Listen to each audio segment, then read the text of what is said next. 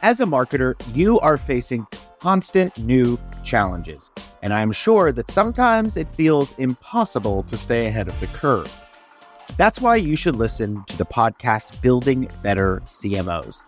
It's a podcast about the challenges marketers face and what you can do to make your marketing stronger and smarter. You'll get fresh insights from the marketing minds behind Heineken, Colgate, CVS, FanDuel, AT&T, and dozens more. So follow Building Better CMOs wherever you get your podcasts or go to bettercmos.com. Welcome to the Five Things This Week in Social. We're the Webby Award winning podcast that examines five topics in social, content, and technology to give you something to think about when you're not sure what to ask ChatGPT. If you're a marketer, an advertiser, or a creator, then we want nothing more than for you to stick around. On the pod today, we're excited to welcome our friends from Grey Midwest to discuss big topics on the minds of marketers and advertisers today in what we're calling artificial insanity the intersection of creativity, culture, and tech. First up from Grey Midwest is their Chief Creative Officer, Adam Kahn. Hello, Adam. Hello, how are you? I'm doing well. What do you think has been the biggest cultural moment of the summer so far? Honestly, think it's AI. I think we saw it at Cannes all over the place. I think it's been on everyone's mind. And I think it's only ramping up because back to school is right around the corner. So I would say the biggest cultural moment is everyone is trying to figure out what to do with all this artificial insanity.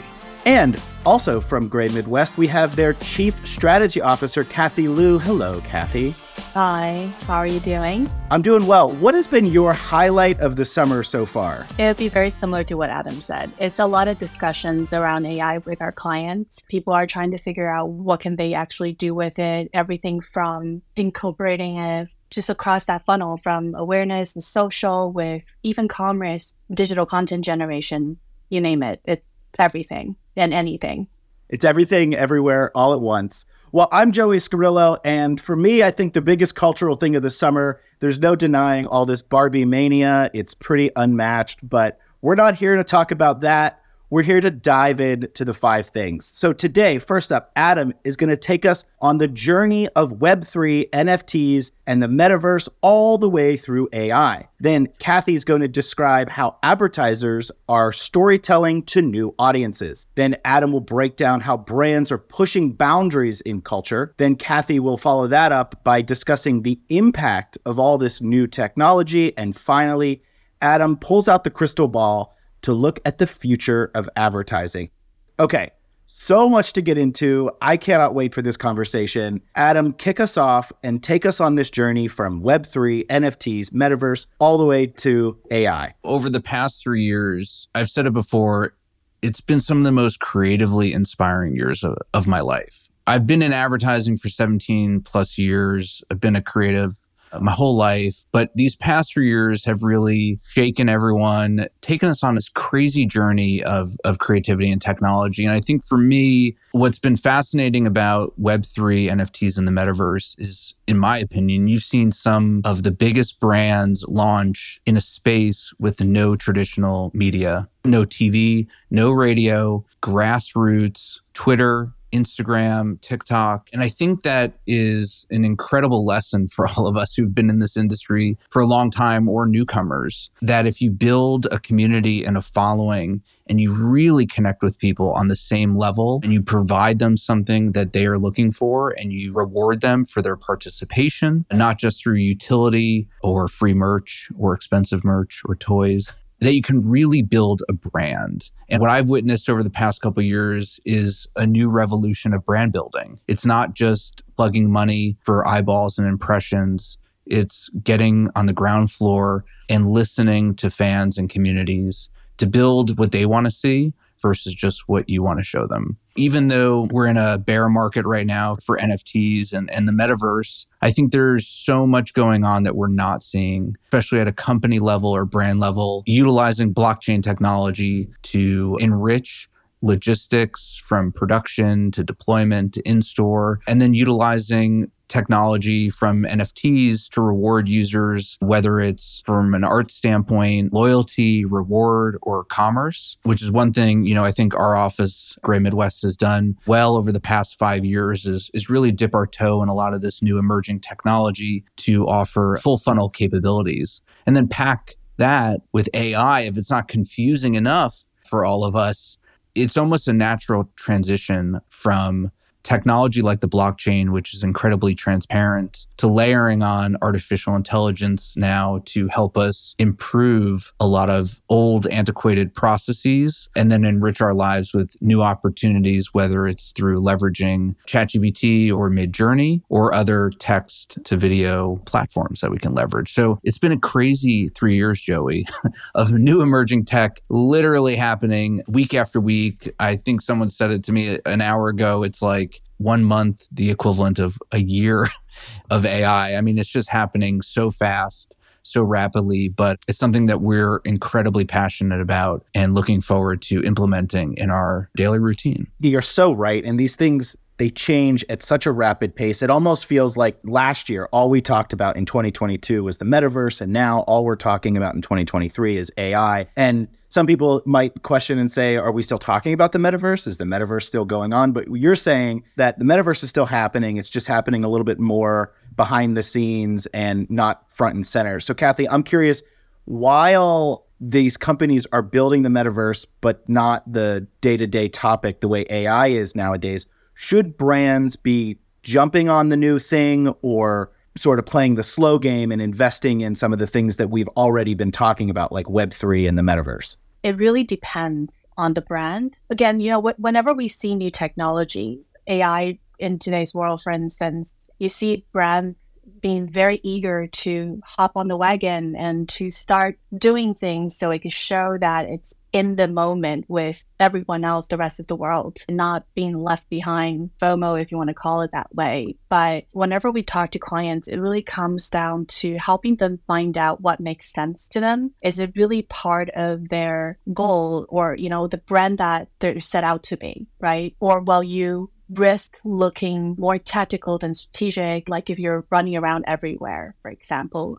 And that's something that takes time to figure out internally to make sure that this is aligned with the overall brand ambition. This is aligned where the company wants to go. So, in a broader sense, it, it's really divided. And for brands that are considering, we definitely see a lot more brands saying things like, hey, we want to test and learn. We want to take it by baby steps to see if we do belong in that space or if by being in those spaces, it provides us better opportunities to engage with our audiences or to earn new audiences, or if we're able to see some sort of conversion, whether it's to engagement conversion or a purchase conversion. It's really interesting to see just different brands approaching it differently, but there's certainly baby steps you can take as you try to figure it out. Yeah, I think it is interesting, right? You'll see that these some brands will take these big leaps and some will sort of sit back and wait. Well, that is a great jump into our next topic, the second thing here. So as things are emerging, there's ways for storytelling and always new audiences to tell those stories to. So, Kathy, why don't you break that down a little bit for us? You know, how advertisers can find new people for their message. Oh, I, I mean, for that question, I wanted to look at it in two ways. I, I almost feel like it's two questions in one. Number one is what is storytelling now, right? Is it even how we used to understand it to be? I personally don't think, even now or in the near future, it's going to be the case of us doing the storytelling to people. It'll be more about how we enable storytellers or how we turn these i don't even want to call them UGCs. i almost feel like because of the technology everyone feels so empowered to be their own creators then in that sense it's how do brands really help people express themselves? How can brands become that amplifier for individual voices or collective voices in that sense? Like when I look at the question storytelling, it takes me to such a different place than how I would maybe answer you three years ago or five years ago in terms of new audiences, I think this is the part where you do fall back to how we look at marketing, how we look at targeting. You know, where are our opportunities? Where are consumers more receptive? And I think the interaction through storytelling will give us a chance to learn more about the receptivity in a whole new way in terms of finding that new audiences and to recognize the fact that nothing is random. And I think that's really important. As we see the success of other brands, it's really important to acknowledge that it's not a random act. It's not because you try something super cool with AI. That's why you ended up winning however many million impressions. It's, it never works like that. It takes it, it's the same steps, right? It's the same planning steps, the same application of strategic thinking that gets you there. So that makes sense you touched on something at the beginning there that I thought was really interesting. And you, you sort of asked the question back, like, what is storytelling now? So, Adam, I'm curious, as a creative, how do you view storytelling now? I mean, I, I agree with Kathy. It is, it's changing. I would give it the term, I, I think it's time for the creator economy. It's not necessarily UGC, it's giving people that you believe reflect your brand the ability to create content for you and for them. And by partnering with them, you're validating them as storytellers and creatives. It's also giving the brand credibility to exist in that microcosm of a of an ecosystem within an ecosystem right so like i don't think we are going to see as much long form film anymore on certain channels. I think we're going to start to see more unique pieces of content that reflect platform and and obviously it's too easy to say like content in context, but you're going to start to see brands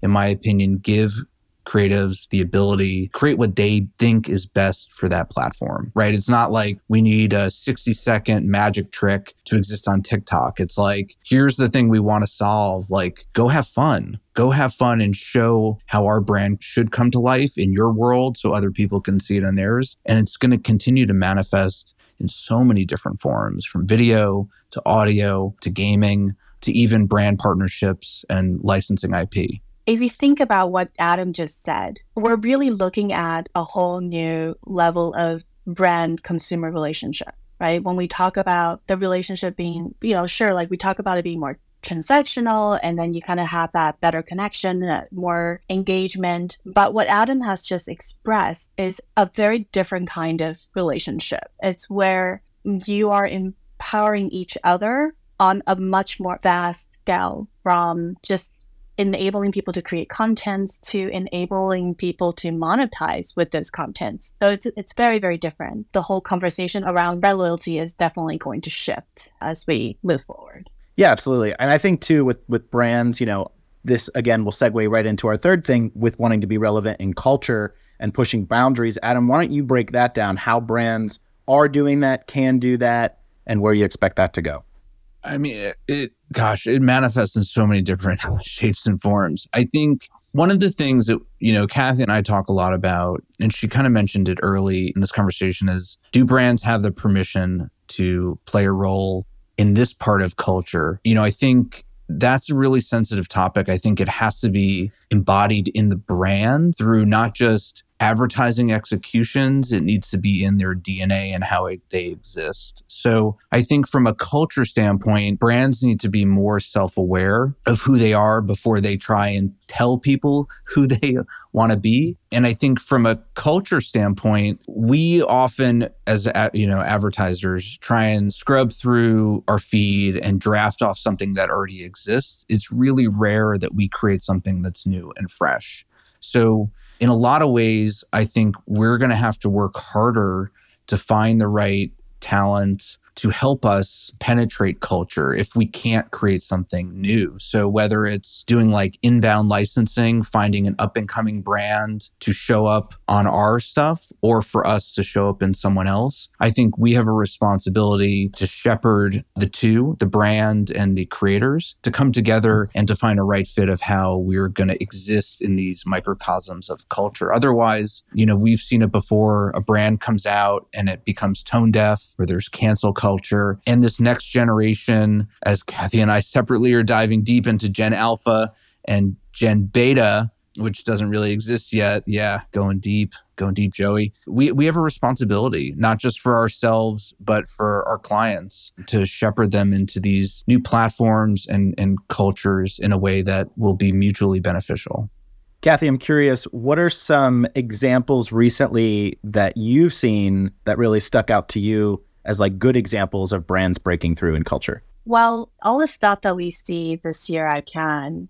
There are so many. It's not so much as in like their breakthrough in culture, but it's more about how they do it and how they're able to demonstrate it. That strikes me the most. With Nike showing, you know, that evolution is never ending with the Serena Williams campaign to really make a point of and encouraging people to keep on challenging themselves, right? All the way to Dove, I think it's Turn Your Back, the social campaign that was very simple and easy, but still really showed the brand's investment in something that is of their true belief, which is to really protect young girls from losing their self esteem, to really help them look at and tackle modern technology in a different way with the selfies, with TikTok filters, and all of those things. It really comes down to how the brands do it, whether they do it authentically to themselves and how much impact they're able to achieve with either their direct audiences or the people around those audiences. I would add, you know, you kind of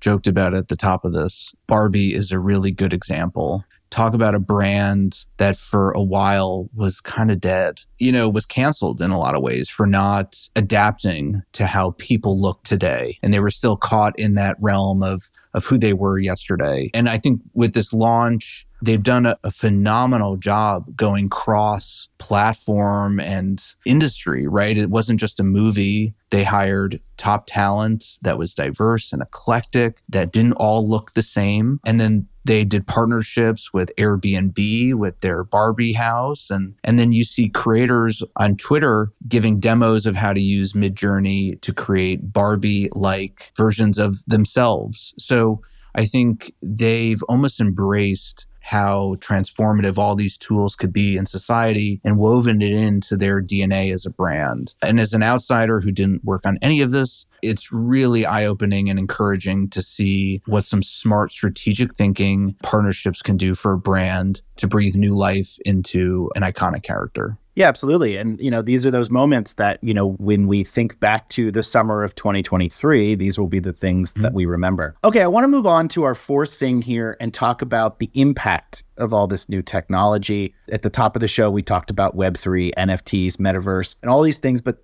all these new technologies that are coming out, you know, sometimes they're scary and sometimes they're useful. So, Kathy, I wanted to just sort of ask you how do we how do we use all these tools? How do we use them as tools to our advantage and not you know as some may speculate the downfall of humanity?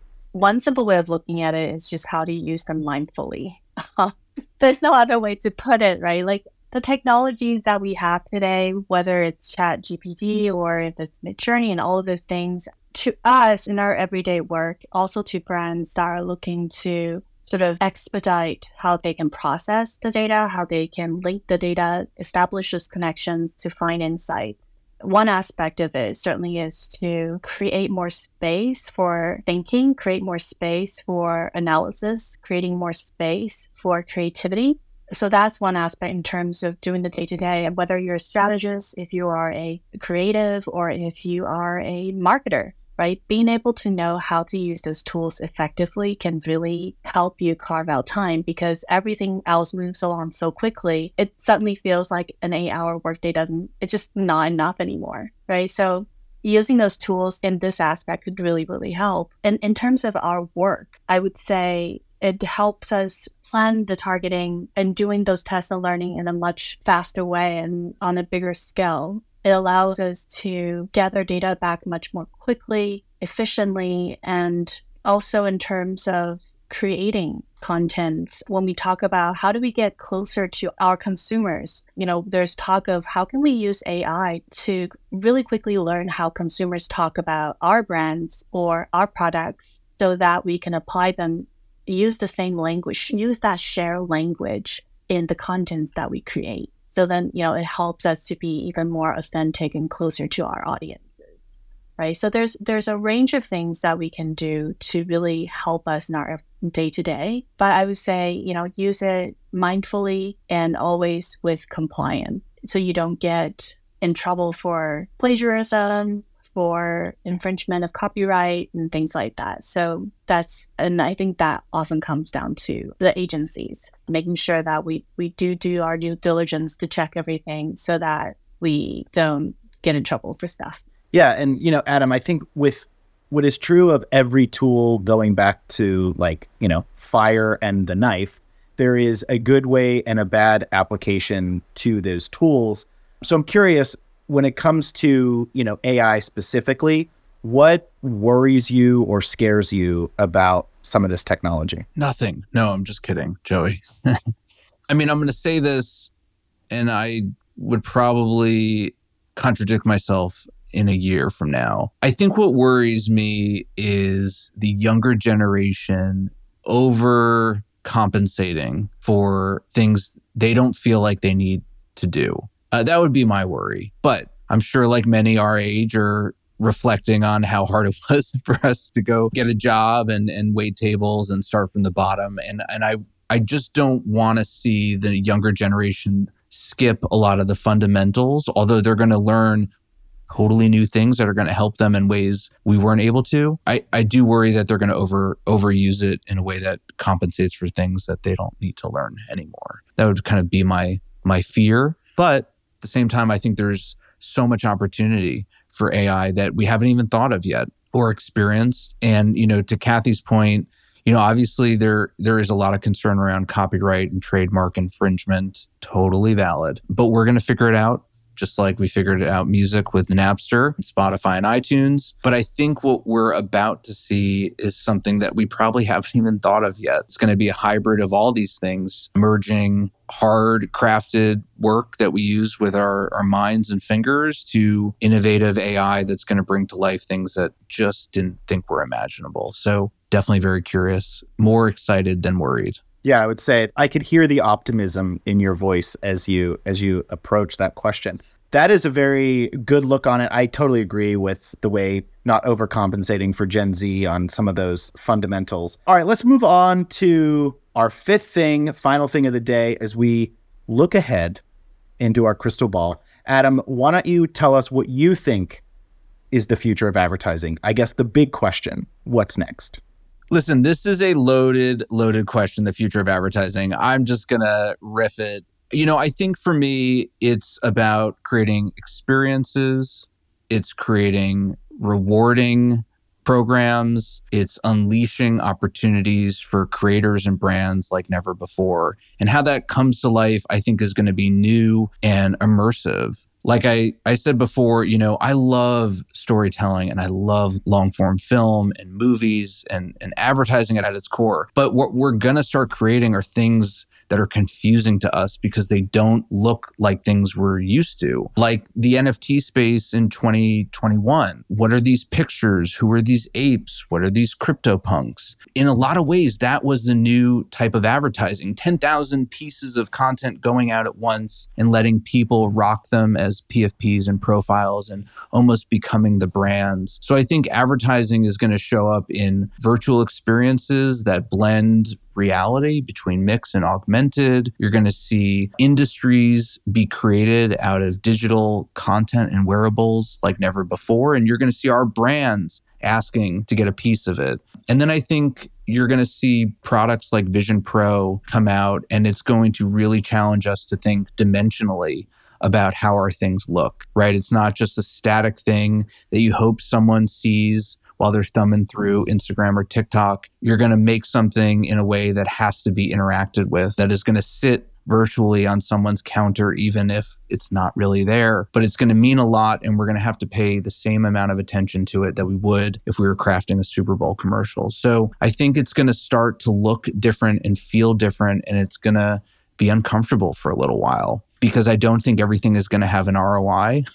I think we're going to have to create it. And that's really uncomfortable for brands to continue to take risks. Test and learn are going to, they can't just be kind of throwaway chain cash. It needs to be something that is going to manifest into a true business endeavor or an opportunity to develop products. So sorry for the long winded answer, but something I'm very excited about and passionate about. I think, again, like if anything, if what's happened over the past three years has shown us anything is possible now, it's not just limited to what we have in front of us or on our phone. I think the future is is really yet to come. And that's an exciting future that you paint there. Kathy, what excites excites you about the future? Where is advertising going? Very similarly, right? So it's it's relooking at a lot of things and relearning a lot of things. And I love the notion of breaking our own KPI, how we even look at it in the in the immediate short, mid, long term. I think all of the all of that excites me as a strategist. You know, how we